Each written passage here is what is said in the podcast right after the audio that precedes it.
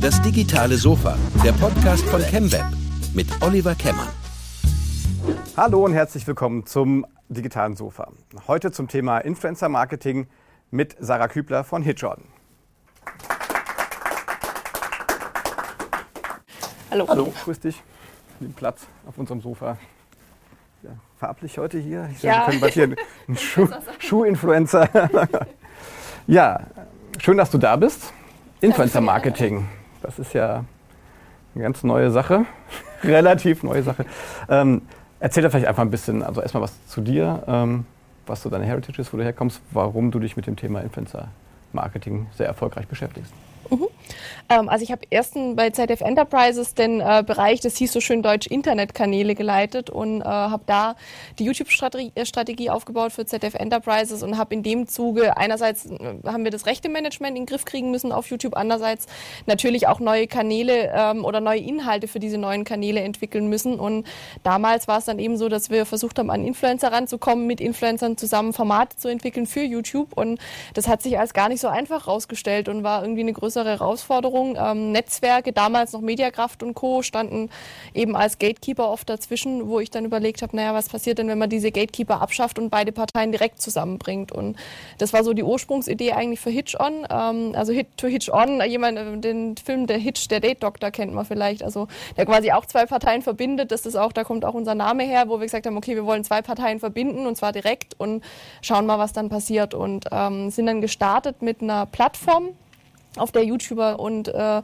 also Influencer, äh, aber vor allem YouTuber mit Unternehmen direkt zusammenkommen können, haben aber relativ schnell gemerkt, dass die beiden Parteien zwar beide gern miteinander möchten, aber doch noch so eine relativ unterschiedliche Sprache sprechen und dass es ähm, doch noch einfach äh, einerseits technische Unterstützung braucht, um zu verstehen, was der jeweils andere will, was für Daten der jeweils andere braucht, ähm, was auf was auch wichtig ist bei so einer Kooperation zu schauen und andererseits Leute, die da beratend tätig sind. Und dann haben wir uns eben aufgestellt und haben gesagt, okay, wir sind ins- als Agentur in drei Bereichen tätig. Wir haben das Influencer-Marketing, haben da Leute, die Kampagnen konzipieren, gemeinsam mit Unternehmen äh, äh, Kampagnen äh, umsetzen und am Ende auch auswerten. Und wir haben eine Webvideoproduktion, die auch Videos umsetzen kann, teilweise auch in Kooperation mit den Influencern. Und der dritte Bereich, der ähm, nahtlos anschließt und vor allem auch auf unser Tool gegründet ist, ist ähm, Kanaloptimierung. Also wir schauen uns YouTube-Kanäle ganz genau an. Dadurch, dass wir auch diese riesen Datenbank haben, wo die Influencer drin sind, sehen wir einfach, wenn sich, ich sag mal, bei zwei Kanälen, äh, die wir für einen Kunden betreuen, äh, was ändert, dann ist es noch ein Zufall. Bei 20 Kanälen ist es vielleicht auch noch ein Zufall, aber wenn man es bei 2000 Kanälen sieht, ist es vermutlich kein Zufall mehr. Das heißt, wir machen ganz viel AB-Testing über unsere Plattform und schauen, dass wir da die Kanäle für unsere Kunden optimieren. Also sind im Bereich Influencer und YouTube-Marketing zu Hause. Boah, so. Viel, viel geredet. Sehr schön. Äh, nein, sehr spannend. Ich denke, wir haben aber auch äh, Zuhörer, Zuschauer, die jetzt vielleicht auch mit den ganzen Fachbegriffen nicht so richtig firm sind. Ähm, vielleicht klären wir so ein paar Begriffe mal kurz im Vorfeld. Also fangen wir ganz vorne an. Influencer-Marketing. Was ist ein Influencer? Ein Influencer ist jemand erstmal, der dich beeinflusst. Also wenn du, ich weiß nicht, wo du deine Schuhe gekauft hast, aber vermutlich hast du die irgendwo gesehen oder vielleicht hat sie sogar jemand empfohlen und gesagt, Mensch, Adidas, doch Adi- Adidas. Äh, Adidas ist, genau, ist total super. Ähm, also meistens gibt es ja irgendjemand, der Kauf, äh, den Kauf beeinflusst. Man kennt das von den Amazon-Rezensionen. Also wenn, äh, ich würde behaupten, jeder hier im Raum äh, hat sich schon mal Rezensionen durchgelesen und gesagt, oh nee, also wenn 100 Leute finden, das Produkt ist scheiße, dann kaufe ich das lieber auch nicht. Und die Leute kenne ich nicht mal. Und bei Influencern ist es eben so, dass die ähm, man das Gefühl hat, man ist denen nahe, dadurch, dass man die Videos regelmäßig schaut, die Postings schaut. Das heißt, die haben einen gewissen Vertrauensvorsprung und sind deswegen wegen eben auch ähm, so wirksam. Also man kann das so ein bisschen wie mit einem Tupperabend früher erklären, wenn man es offline. Also meiner Oma habe ich das so erklärt ähm, mit, äh, mit den Tupperabenden. Früher hat die Freundin oder die Nachbarin eingeladen zum Tupperabend, hat Produkte gezeigt und Empfehlungen ausgesprochen und die Leute haben dann die Produkte gekauft und das Gleiche findet heute eben online statt. Also das sind Leute, die testen Produkte, die haben einen Vertrauensvorsprung, wenn man das Gefühl hat, man kennt sie und ähm, sprechen eben Empfehlungen aus. Das heißt aber, so ein, so ein Influencer, der muss aber vorher schon quasi seine Community mitbringen eigentlich, oder? Oder, oder zumindest am Aufbauen sein, genau, wo man sagt, da ist, also äh, ich würde, also es gibt ja auch viele Programme, wo man versucht, Influencer aufzubauen und das ist, glaube ich, schwierig, weil diese, diese natürliche, dieses natürliche Interesse, dass man sagt, ich möchte mit Leuten kommunizieren, ich habe was zu erzählen, ich habe eine Geschichte, die ich erzählen möchte, das muss schon da sein. Gut, das heißt aber, ich kann ich erst Influencer werden, wenn ich äh, eigentlich eine gewisse Reichweite dann habe. Also jetzt einfach sagen, ich werde jetzt morgen Influencer, ist schwierig. Genau, und ich würde auch, ähm, ich würde auch mal in Frage stellen, ob jeder, der, der viel Reichweite hat, auch sofort Influencer ist. Also wir haben auch viele Leute, die ähm, größere Reichweiten haben, die wir aber trotzdem für Kampagnen nicht buchen, weil wir einfach an den Kampagnen, die wir gemacht haben, sehen, dass die Leute sich nicht, ähm, also die interessieren sich für den als Person, aber interessieren sich nicht für ihn als Influencer. Also der, da stehen dann unter den Videos, wenn, ähm, ich sag mal, die ganze Zeit dieses Sofa hier im Bild ist und es eigentlich nur um dieses Sofa geht und in den Kommentaren steht trotzdem nur, Mensch, hast du die Haare heute schön, ähm, dann. Meinst du nicht? ja, äh, es geht ums Sofa. dann, dann, hat derjenige, äh, also dann, fun dann, funktioniert in dem Fall er nicht als Influencer, weil die mhm. Leute sich nicht, äh, ihn nicht als, äh, äh, also quasi, weil er keinen Einfluss nimmt auf die Leute. Und das ist schon so, dass man sagt, man nicht, je, nicht große Reichweite geht nicht sofort damit einher, dass derjenige auch als Influencer funktioniert. Sondern so ein inhaltlicher Match muss ja. noch da. Okay, ähm, verstehe ich das Modell, bei der Tupper-Party verstehe ich das auch. Das heißt, wenn da viel verkauft wird, kriege ich auch eine große Provision. Ist das bei Influencern genauso? Werden die da sozusagen, wie sind die, die äh, Vergütungsmodelle da? Die sind ganz unterschiedlich. Ähm, bei uns ist es so, dass wir einen Preis vorab festmachen, um einfach auch für alle Sicherheit zu haben. Das heißt, wir schauen uns vorher an, wie viel Reichweite macht der im Schnitt bei seinen Videos, wie viel Engagements, also wie viel, wie sehr interagieren die Leute mit dem, äh, mit, den Influ mit dem Influencer und machen auf der Basis vorab einen Festpreis. Ähm, es gibt auch Firmen, die sagen, wir machen äh, einen, äh, einen, Preis, der sich an den Views bemisst. Das finde ich immer gefährlich, weil auch ein Influencer weiß, wie AdWords funktioniert. Und es ist sehr, sehr einfach, ein äh, TKP von irgendwie 50 oder 70 Euro zu bekommen vom Kunden und für einen Euro bei AdWords einzukaufen. Deswegen machen wir das gar nicht, sondern wir sagen vorher fester Preis für alle klare Bedingungen und ähm, was in Deutschland ein Modell ist, was tatsächlich noch so ein bisschen in der Diskussion ist oder zumindest eine Grauzone ist, was viel gemacht wird, wir aber auch nicht machen, ist äh, über Affiliate-Links und Product Placements. Ähm, also das, was du sagst, dass man quasi dem Influencer sagt, okay, du kriegst vielleicht ein, Grund, ein kleines Grundgeld und je mehr Produkte du verkaufst, desto mehr bekommst du auch am Umsatz. Äh, Im Telemediengesetz, ich bin kein Jurist, aber im Telemediengesetz, ähm, so hat unser Anwalt uns das erklärt, steht, dass Product Placements nicht, dass in Product Placements nicht verkaufsfördernd agiert werden darf. Ähm, wenn der Influencer aber mehr verdient, wenn er mehr verkauft, muss man ihm erstmal grundsätzlich unterstellen, dass er verkaufsfördernd agiert. Und deswegen funktioniert aus seiner Sicht Affiliate-Links äh, mit äh, Product Placements zusammen nicht. Das ist aber was, was einfach noch nicht definiert ist, weil das Telemediengesetz halt nicht ausgelegt ist für digitale Kanäle. Im Fernsehen gibt es keine Affiliate-Links. Deswegen ist es so eine Grauzone, wo wir gesagt haben, da begeben wir uns nicht rein. Es gibt aber durchaus Unternehmen, die das tun. Ähm, jetzt euer Unternehmen ist relativ, oder dein Unternehmen ist relativ jung. Wann, wann hast du genau gegründet? Vor drei Jahren. Und jetzt heute schon, sag ich mal, staatliche Anzahl an Mitarbeitern? Ja. ja, also 20 jetzt, ne? Genau, das heißt, genau, mit mir 21. Ja, das heißt, äh, du bist ja auch eine erfolgreiche Jungunternehmerin. War das immer ein Berufswunsch von dir, irgendwie sowas zu machen oder hat sich das einfach so ergeben? Es hat sich schon ein Stück weit so ergeben. Also ich habe nie gesagt, es gibt ja auch mittlerweile, man kann ja auch Entrepreneurship sogar studieren. Ähm, also sowas war, war, war bei mir nicht der Fall. Ich habe ganz normal äh, ähm, ein themenbasiertes Studium gehabt. Ähm, bei mir war es wirklich eher Zufall, weil die Chance einfach da war, wo ich gesehen habe, okay, es gibt da irgendwie eine Lücke und da, da gibt es irgendwie einen Bedarf und den füllt im Moment keiner. Und dann war die Frage, mache ich weiter im ZDF und ähm, bleib da, wie meine Oma das gerne gesehen hätte, bis zur Rente und äh, oder ähm, mache ich nochmal was eigenes und das hat sich dann so ergeben, wobei ich ehrlicherweise sagen muss, meine Eltern sind auch beide selbstständig, also es war jetzt nicht total abwegig. Es war schon, war schon so, dass von zu Hause aus die der Support irgendwie da war und auch dieses Gefühl, naja, wenn die es geschafft haben, dann wird es schon irgendwie klappen. So. Das kenne ich. okay. Ähm, was sind denn so die, vielleicht kannst du ja mal so zwei, drei Beispiele mal sagen, so was, was habt ihr für Kunden? Seid so kurz, dafür, dass ihr so kurz am Markt seid, habt ihr schon ein paar imposante Kunden eigentlich? Und vielleicht kannst du mal so exemplarisch beschreiben, wie, wie sowas dann bei euch funktioniert, irgendwie wie so eine Kampagne aufgesetzt wird und was ihr dann tut. Mhm. Ähm, also Kunden ganz unterschiedlich aus ganz unterschiedlichen Bereichen, grundsätzlich eher größere Unternehmen, weil wir viel deutschlandweite Kampagnen haben. Klar, YouTube irgendwie ähm, ist erstmal äh, geomäßig nicht beschränkt. Das heißt, wir haben viel die großen, äh, großen Marken, die an Endverbraucher gerichtet sind. Wir haben Yves Saint Laurent zum Beispiel als Kunden, Volkswagen, MyDays ist ein Kunde von uns. Ähm, wir haben jetzt äh, gerade für einen anderen großen Automobilhersteller auch eine, äh, eine Kampagne geplant. Also viele Kunden, die, die, ähm, ja, die man so auch kennt, sage ich mal. Und ähm, bei den Kampagnen ist es tatsächlich sehr, sehr unterschiedlich. Also wir haben auch ganz unterschiedliche Intentionen. Wir haben einen Kunden, äh, iKral ähm, heißen die auch, kann man auch nennen, die sind ähm, sehr, sehr conversion getrieben. Also die sagen, für die zählt am Ende nicht mal, wie viele Leute das Video gesehen haben, auch nicht, wie viele Leute die App runtergeladen haben, sondern wie viele Leute die App wirklich genutzt haben, ähm, die äh, dann am Ende vom Tag. Das heißt, die ähm, sind sehr, sehr stark Conversion getrieben und da suchen wir die Influencer ganz anders aus als für Yves Saint Laurent, wo man sagt, da ist es eine Image-Kampagne, da geht es auch darum, so einen Markenkern zu transportieren, ähm, der, also cool und edgy ist so deren, äh, wo die sagen, so wollen wir rüberkommen und ähm, da suchen wir ganz, ganz andere Influencer aus, weil wir da zum Beispiel jetzt bei Yves Saint Laurent natürlich auch Leute brauchen, die eine Zuschauerschaft haben, die sich überhaupt solche Produkte leisten können, die sich ein Puder für 200 Euro kaufen wollen und können. Und ähm, da ist es dann eben so, dass wir eher dann auf qualitative Merkmale auch schauen bei den Influencern und uns auch ganz dezidiert wirklich die Videos anschauen. Wir machen viel Kommentaranalysen, also schauen auch, wie gehen die Leute auf, äh, auf die Marke ein in den Kommentaren, wenn die andere Produkte vorgestellt haben, wie ist da die Interaktion, wie viel Interaktion ist zum Thema, wie hoch sind die Interaktionsraten und äh, in dem Fall eben auch, wie ist die vermutlich die Kaufkraft der Zuschauer.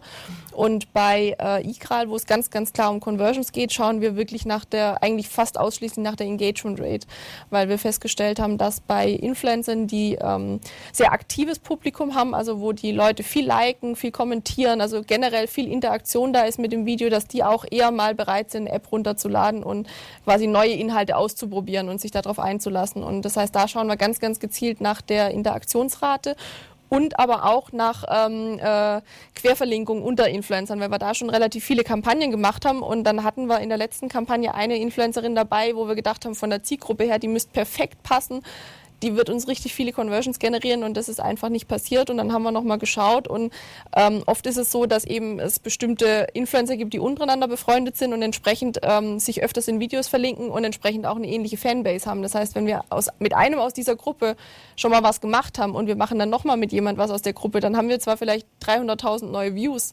aber eigentlich nur 20 neue Fans, weil die Fangemeinde quasi noch äh, äh genau viel, viel, weil es viele Überschneidungen gibt. Also auch nach solchen Sachen ähm, schauen wir dann entsprechend, dass man sagt, man kriegt die größtmögliche Streuung hin. Ähm, klingt nach einer Menge Daten, die ihr da äh, euch anguckt. Da wird ja jetzt keiner sitzen und die sich die Sachen einmal einzeln durchlesen. ja, ja. Ähm, ihr habt auch ein eigenes Tool entwickelt, hast du eben gesagt. Das, nutzt ihr das nur zum Matching oder ist das auch was, was ihr für die Auswertung benutzt oder nimmt ihr die Standard? Mittlerweile nur noch fürs, für die Auswertung. Also wir haben das eigentlich mal entwickelt für das Matching und haben dann, wie gesagt, relativ schnell gemerkt, so wie wir uns das gedacht haben, funktioniert das irgendwie nicht. Und äh, werden jetzt auch konsequent zum 1. Juni diesen Jahres ähm, das Matching abschalten. Also uns komplett auf die Auswertung fokussieren, weil wir gesagt haben, das Tool ist zwar noch da, aber es kümmert sich eigentlich keiner mehr drum. Wir haben das im Hintergrund für uns zu was ganz anderem umgebaut und das ähm, macht für uns einfach keinen Sinn, das weiter zu pflegen. Das heißt, wir schalten das für äh, das Matching komplett ab ab 1. Juni und nutzen es dann nur noch als Auswertungstool. Und äh, damit steuert ihr dann auch, du hast eben gesagt, ihr macht AB-Vergleiche äh, auch. Vielleicht kannst du ein bisschen sagen, so wie, das klingt ja alles klassisch, klassisch agil, hätte ich jetzt fast gesagt, aber klingt ja schon sehr dynamisch, also iterativ. Wie, wie geht ihr da vor? Kannst du das mal kurz erklären? Das äh, ist ganz banal. Also wir haben bei YouTube, ähm, also ist es natürlich so, dass es irgendwie Kriterien gibt, wo man sagt, was muss ein guter Titel haben, was muss ein gutes äh, Thumbnail-Vorschaubild haben, wie wird so ein Vorschaubild gelesen, gibt es auch diverse Studien dazu. Ähm, aber natürlich ist es trotzdem immer so, dass auch viel Bauchgefühl dabei ist. Und bei uns ist halt so, dass wir sagen, okay, wir wollen uns nicht auf das Bauchgefühl verlassen, sondern wir machen beim Titel, bei den ähm, Thumbnails äh, eben AB-Testing. Das heißt, wir haben immer zwei Vorschaubilder, wir haben zwei Titel und schauen am Ende, wer besser performt, welche Kombination besser performt und optimieren damit eben unsere Videos. Und bei den ähm, Tags ist es auch so, also die Keywords quasi so, also YouTube SEO ist was wie normales SEO auch, verändert sich ständig, je nachdem, wie gerade der Algorithmus irgendwie wieder verändert wird. Und da sind wir eben auch immer dran, dass wir in dem Tool, dadurch, dass wir da die ganzen Daten von den Influencern drin haben, dass wir schauen, okay, was ändert sich gerade, welche Videos werden besonders gut gerankt, welche Parameter erfüllen die, sind es Parameter, die wir adaptieren können für unsere Videos, um da einfach auch für die Kanäle, die wir betreuen, am Ball zu bleiben. Wie, wie lange läuft üblicherweise eine Kampagne? Oder gibt es da kein üblicherweise? Mm, also so, also unser Auswertungszeitraum ist immer sechs Wochen, ähm, aber es gibt ganz unterschiedliche Kampagnen. Also manchmal ist es auf ein Stichdatum hin, dass man sagt, man möchte ganz viel Traffic generieren auf ein bestimmtes Release-Datum zum Beispiel hin. Oder es sind äh, wie so Image-Kampagnen, die dann dauerhaft laufen und wo es ähm, ja, sag mal, eher dann so ist, dass man sagt, im Monat so und so viele Videos, die veröffentlicht werden, also ganz unterschiedlich. Das ähm wenn man jetzt diese Videos sich anguckt, die sind ja von der Qualität oder auch von der, von der Güte her unterschiedlich irgendwie. Mhm. Ähm, ist das, produziert ihr die Sachen immer selber oder machen das teilweise die Influencer auch selber? Also was ist denn da, oder muss das manchmal auch so ein bisschen selbstgestrickt aussehen? Was ist eure Erfahrung?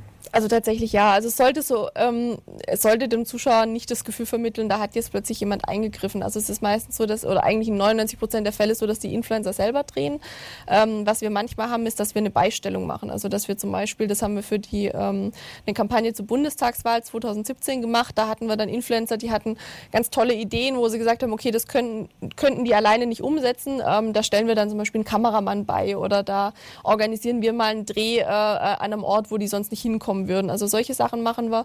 Und dann gibt es manchmal, also das ist so die, die klassische Strategie und manchmal gibt es auch Kunden, die sagen, wir wollen ganz bewusst dass das Video, was wir mit dem Influencer machen, ähm, dass das was ist, was total raussticht, also was auf dem Kanal richtig auffällt und ähm, da muss aber der Influencer auch äh, mitspielen und da muss der auch ein persönliches Interesse dran haben. Also wir hatten das letztes Jahr mit einer Kampagne für ein, äh, ähm, ein, ein, ein Lobbyverband, ähm, sage ich mal, da ging es um, um, um taiwanesische Technik, äh, also so China-Schrott, äh, wie das so im, im ähm, äh, irgendwie oft betitelt wird, da von dem Image wollen die weg und dann haben sie gesagt, okay, wir wollen ähm, einfach das Image von taiwanesischer Technik optimieren und hatten dann einen Influencer, der normalerweise Gaming macht auf seinem Kanal und aber gesagt hat, er wollte schon immer mal so einen richtig geilen Kurzfilm drehen und ähm, hat da wahnsinnig viel Bock drauf und haben dann so eine Mafia-Kurz, äh, einen Mafia-Kurzfilm ähm, sich überlegt, wo natürlich ähm, die Mafia-Gang mit der besseren Technik, sprich der taiwanesischen Technik, dann eben gewinnt gegen die anderen Bosse aus Berlin und haben da so eine Geschichte gestrickt und das war ein Video, was viel, viel aufwendiger war, als der es normal auf seinem Kanal macht, wo er aber auch offen kommuniziert hat, so, ich habe hier einen Partner und der hat mir richtig viel Kohle gegeben und mit dieser Kohle mache, kaufe ich mir keinen Porsche, sondern mache noch geileren Content für euch. Und das ist das, was die Fans dann auch honoriert haben. Also dem das Video richtig gefeiert. Der hat 300 Prozent mehr Aufrufe gehabt auf diesem Video als normalerweise. Und das wird dann auch oft honoriert. Also man kann dann auch natürlich schauen, dass man das bewusst nutzt und sagt, entweder der Influencer produziert so wie sonst auch, dass es sich natürlich einfügt und quasi nicht auffällt und die Zuschauer das Gefühl haben, das ist ein Video wie, wie die anderen auch ähm, von meinem Lieblingsinfluencer.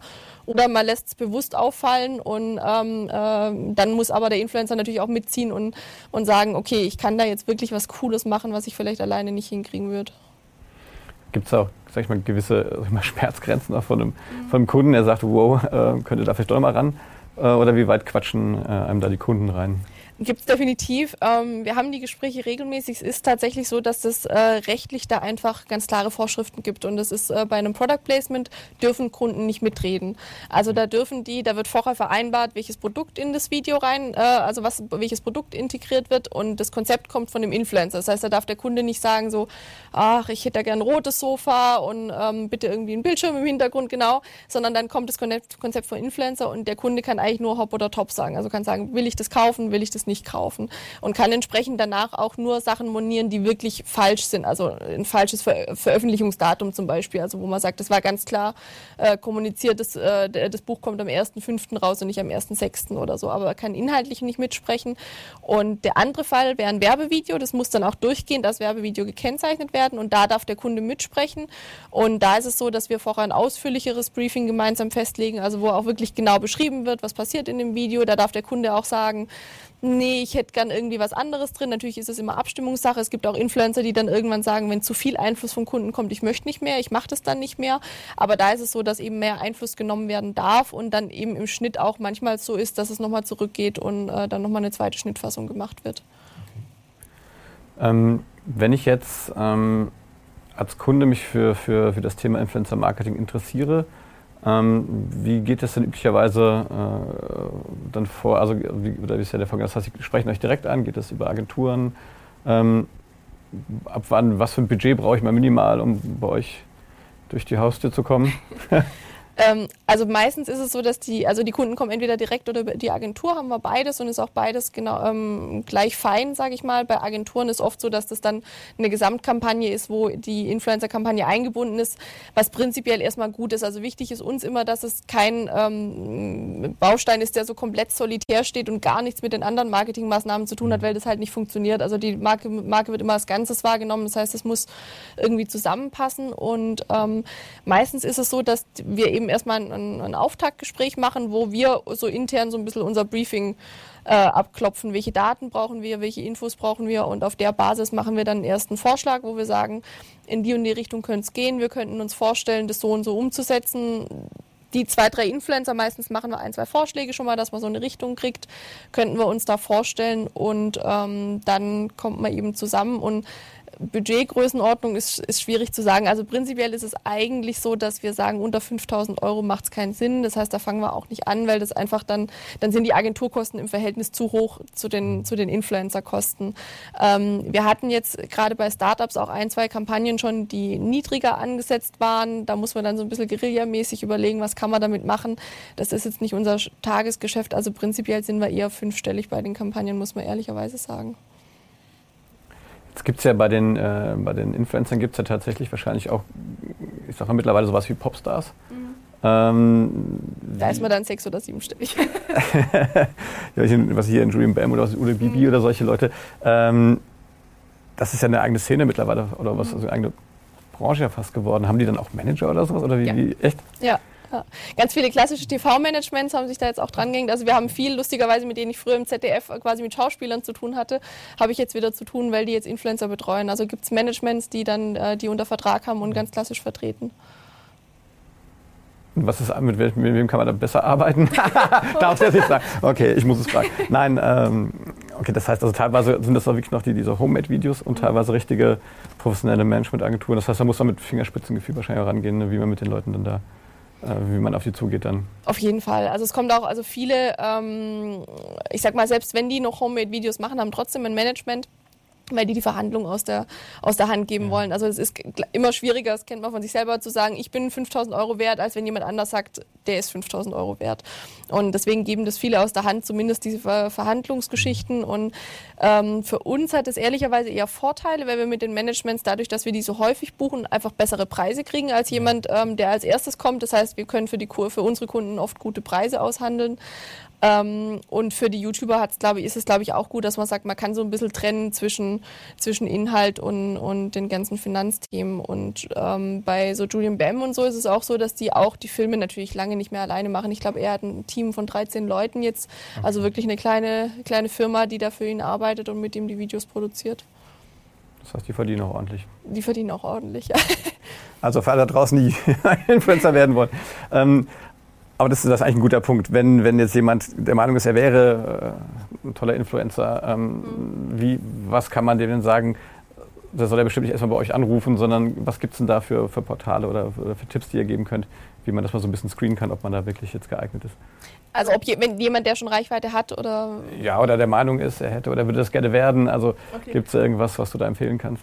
Also wenn es jemand gerne werden würde, also wir haben tatsächlich solche Anrufe sehr, sehr regelmäßig und ähm, da sind wir definitiv der falsche Ansprechpartner, weil wir, wie gesagt, eher dann mit den Leuten arbeiten, die schon eine gewisse Reichweite haben. Ja.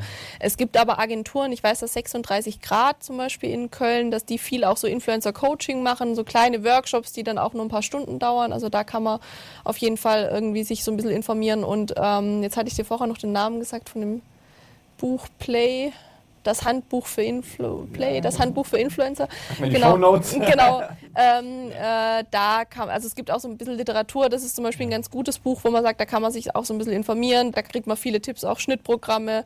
Was ist wichtig? Worauf muss ich achten? Also da ähm, kann man sich auf jeden Fall viele Tipps holen und sich dann erstmal hocharbeiten. Und bei den Managements ist es ehrlicherweise auch so, dass die sich natürlich eher für die Leute interessieren, die schon relativ groß sind. Also da wird keiner einen YouTuber mit 100 Abonnenten oder so aufnehmen. Man muss ja mal anfangen. Genau, absolut. Und da, dafür, also ich glaube, dass gerade wenn man anfangen möchte, gibt es ähm, online natürlich wahnsinnig viel YouTube selber auch. Es gibt das YouTube Creator Studios. Ähm, da, also einmal gibt es das Playbook, das ist quasi in Schriftform. Die haben aber mittlerweile auch einen YouTube-Kanal, wo es ganz viele Tipps gibt, regelmäßig Videos gibt. Ähm, da kann man sich auf jeden Fall durchschauen. Man kann, wie gesagt, mit dem Buch sich, glaube ich, ganz gut anlesen und, und dann natürlich auch viel Trial and Error. Also auf YouTube ändert sich so viel, so stetig, da muss man einfach dranbleiben. Ihr arbeitet viel mit, mit YouTube oder eigentlich fast ja. ausschließlich? Ja, also nicht, äh, also wir ähm, machen auch Kampagnen auf Instagram, aber YouTube ist definitiv unsere Fokusplattform. Das heißt, ihr habt, also seid auch Partner offizieller? Genau, genau, das ist ein offizieller Partner von YouTube Deutschland. Gut. Ja, das ist ja spannend. Jetzt gibt es ja schon die ersten Leute, die sagen, auch oh, mit dem Influencer-Marketing, ich weiß ja gar nicht, mhm. ähm, wie, äh, aber du weißt ja, du bist ja aus der, aus der, aus der Branche. Wie geht es weiter? Was sind so die nächsten Sachen, die jetzt da kommen? Die nächsten Sachen, die kommen. Ja, oder wie, ähm, wie entwickelt sich das jetzt weiter? Wird das immer größer oder wird zwischen den großen professionellen äh, Influencern und den kleinen wird diese, diese Schere immer größer? Also was, was, was sind da Sachen, die da kommen? Also ich glaube, also, was, also ich glaube nicht, dass es weggehen wird, ähm, weil es auch nie weg war. Wie gesagt, meiner Meinung nach ist es Empfehlungsmarketing in so alter Wein in neuen Schläuchen so ein bisschen. Man sagt, Empfehlungsmarketing gab es schon immer und es gab es eben je nach äh, Medienform, die halt vorhanden war, in unterschiedlicher Form, entweder offline oder online. Deswegen glaube ich nicht, dass es weniger werden wird, sondern es wird, ähm, wird eine wichtige Rolle behalten. Ähm, was sich, glaube ich, ändert, ist, dass, ähm, also einerseits werden die Gesichter, also die Schnelllebigkeit ist anders. Also ich glaube, dass die Leute, die heute Influencer sind, dass die nicht zwangsläufig in zwei Jahren noch Influencer sind. Deswegen ist es für uns zum Beispiel, also das wichtigste äh, Tool für mich in unserem Tool. Da werden die Kollegen wahrscheinlich noch ganz andere Dinge haben. Aber für mich das Wichtigste ist unser ähm, äh, Newcomer Alert. Also wir haben da quasi, wir haben insgesamt in, im Moment 6000 Influencer in dem Tool drin. Es werden täglich mehr. Und ähm, wir haben so ein Alert, dass wir sagen, wenn die Leute so und so viel Prozent wachsen oder wenn die ähm, äh, so und so viel Prozent abfallen, dann kriegen wir eine Nachricht. Und das ist für mich immer ein ganz wichtiger Indikator, wenn man damit einfach sieht, okay, krass, da sind jetzt irgendwie ähm, so eine äh, Rebecca Wings oder so, die kannte ich vor acht Wochen noch nicht mal und jetzt plötzlich, ja, ja siehst, aber die ist, äh, bin ich ja beruhigt, ähm, die ist jetzt äh, quasi macht Reichweiten wie Bibi und keiner kennt die. Ist egal, wem ich das erzähle, Marken, Influ also auch anderen Influencern, die kennt keiner, aber die ist einfach, zack, war die da und das ist, das sind die Leute, die spannend sind, weil so einer Bibi zahlt man sechsstellig für ein Video, so einer Rebecca, die jetzt gerade acht Wochen da ist, die gleiche Reichweite macht und ein viel größeres Wachstumspotenzial noch hat, ähm, da zahlt man halt einen Bruchteil sein. Und das sind die spannenden Leute, für, also auf die wir versuchen, für unsere Kunden zu gehen. Und das ist, glaube ich, das, was das, ähm, was so die Herausforderung ist, dass man sagt, man muss einfach am Ball bleiben. Wenn man vor einem halben Jahr in der Bildzeitung gelesen hat, Bibi ist der heiße Scheiß, dann ist die jetzt wahrscheinlich schon lange durch. Also man muss einfach die neuen Namen, man muss immer gucken, wer da kommt, auch welche Plattform kommt. Also wir sind natürlich auch jetzt im Moment auf YouTube vor allem, aber wir schauen uns jede neue Videoplattform an, die kommt. Wir waren bei Whitme und überall dabei und schauen natürlich, ähm, ob das äh, spannende Plattformen für uns sind, ähm, die sich dann auch weiterentwickeln und wo wir uns dann auch mit beschäftigen müssen, weil es eben wahnsinnig schnelllebig ist. Ja. Wenn du jetzt äh, mal so guckst, was war denn so, hast du noch mal eine schöne Anekdote für uns, wo irgendwas wie super schief gelaufen ist oder, oder was richtig cool gelaufen ist? Also irgendwie, mm. was wir vielleicht auch kennen? auch kennen. Ne, ähm, also was, das hatte ich dir gerade auch vor, im Vorfeld schon erzählt, was ganz spannend ist. Ähm, also Influencer-Marketing ist ja erstmal organische Reichweite, also man kriegt organische Reichweite durch Influencer und man muss aber trotzdem, und das ist so manchmal auch das Problem, dass die Sachen in verschiedenen Abteilungen liegen, man muss trotzdem natürlich auch die, die Werbeumfelder irgendwie im Blick behalten. Also ein Beispiel, das wir mal hatten, dass wir mit einem Kunden ähm, eine Influencer-Kampagne geplant haben auf einem verschiedenen Kanälen, haben da ein, ein tolles, äh, eine tolle Aktion beworben ähm, und äh, haben da auch einen Rabattcode mitgegeben. Und es hat zwei Tage gedauert, bis der direkte Konkurrent mitbekommen hat, okay, da läuft gerade eine Riesenaktion, die geben richtig viel Geld aus für tolle Influencer, dann lass doch da mal in der Werbung, die vorgeschaltet ist, 20% off anbieten für exakt dasselbe Event beim direkten Konkurrenten. Und dann ist es natürlich schwierig, wo man sagt, okay, ähm, man muss eigentlich, weil bei Influencern, wenn das nicht extra vereinbart wird, läuft da Werbung auf den Videos, ganz normal, wie die das sonst auch machen. Ähm, man muss sich auch überlegen, möchte ich denn diese Werbeumfelder kontrollieren? Möchte ich da vielleicht nur eigene Werbung laufen haben oder möchte ich die Werbung abschalten oder möchte ich zumindest bestimmte Themenfelder ausschließen, dass es eben nicht möglich ist, dass mein direkter Konkurrent dann auf dem Video, für das ich für teuer Geld bezahlt habe und wo ich vielleicht eine Dienstleistung erkläre, dass dann der direkte Konkurrent davor wirbt und äh, für die genau die gleiche Dienstleistung dann irgendwie 20 mhm. Prozent gibt oder so. Also ich glaube, dieses Zusammenspiel organische und, und, und Paid-Reichweite, dass da auf jeden Fall noch viel Potenzial ist, was da besser werden kann. Das war so eine Anekdote, die war eher nicht so schön, wo man sagt, da muss man dann einfach immer drauf schauen. Wir empfehlen das den Kunden auch immer, dass man sagt, schaut euch an, ist es für euch in Ordnung? Gibt es eventuell ähm, Probleme, wenn da ein Konkurrent irgendwie was davor stellt? Das ist, glaube ich, so ein Thema. Und dann grundsätzlich ähm, also eher so als, als Wunsch vielleicht auch ähm, für, für Kampagnen ist natürlich, dass die wirklich angedockt sind an, an die Marketingstrategie, die auch sonst gefahren wird. Also ganz oft ist es so, dass wir ähm, relativ wenig Einblick haben in das, was sonst passiert und das führt natürlich dann manchmal auch dazu, dass einfach verschiedene Aktionen sich irgendwie gegenseitig torpedieren und das ist dann schade, wo man sagt, wenn man einfach so eine Gesamtstrategie fährt und, und sagt, okay, der eine Baustein ist Influencer-Marketing, aber es gibt noch zehn andere Bausteine und am Ende müssen alle gut zusammen funktionieren. Das ist glaube ich, was, was noch so ein bisschen gelernt werden muss, weil die Disziplin halt so neu ist und das ähm, wird dann oft solitär gedacht, auch vielleicht sogar in einem eigenen Team im Unternehmen, wo man sagt, das ist so abgekoppelt. Ähm, das ist manchmal gar nicht so gut. Also noch viel, viel, sage ich mal, Sachen, die man in so einer jungen Disziplin einfach auch noch lernen muss. Ähm, aber ich glaube jetzt schon, äh, schon ein echt sehr spannendes Thema. Vielen Dank. Danke Das euch. war sehr spannend, sehr eloquent. Ähm, ich bin jetzt quasi hier zum Adidas-Influencer geworden. Er hat so ein bisschen, Genau. bisschen Reichweite aufs digitale Sofa schaufeln. Äh, nein, klasse, war echt sehr spannend. Wie gesagt, ähm, finde auch das, das, das Unternehmen, was du gegründet hast, klasse. Seid auf einem super Weg. Wir werden das äh, wohlwollend verfolgen. Dankeschön. Nein, ähm, schön, dass du da warst und ähm, ja, wünsche euch viel Erfolg für die Zukunft. Danke gleichfalls. Das war unsere aktuelle Folge vom Digitalen Sofa, dem Podcast für die Digitalwirtschaft. Heute mit Sarah Kübler von Hitch On zum Thema Influencer Marketing. Wenn es euch gefallen hat, dann gebt uns fünf Sterne. Wenn ihr meine Turnschuhe mal in Live sehen wollt, dann geht auf YouTube und schaut euch den Podcast als Video oder auch als 360 Grad VR-Film an. Vielen Dank fürs Zuhören und hoffentlich bis zum nächsten Mal.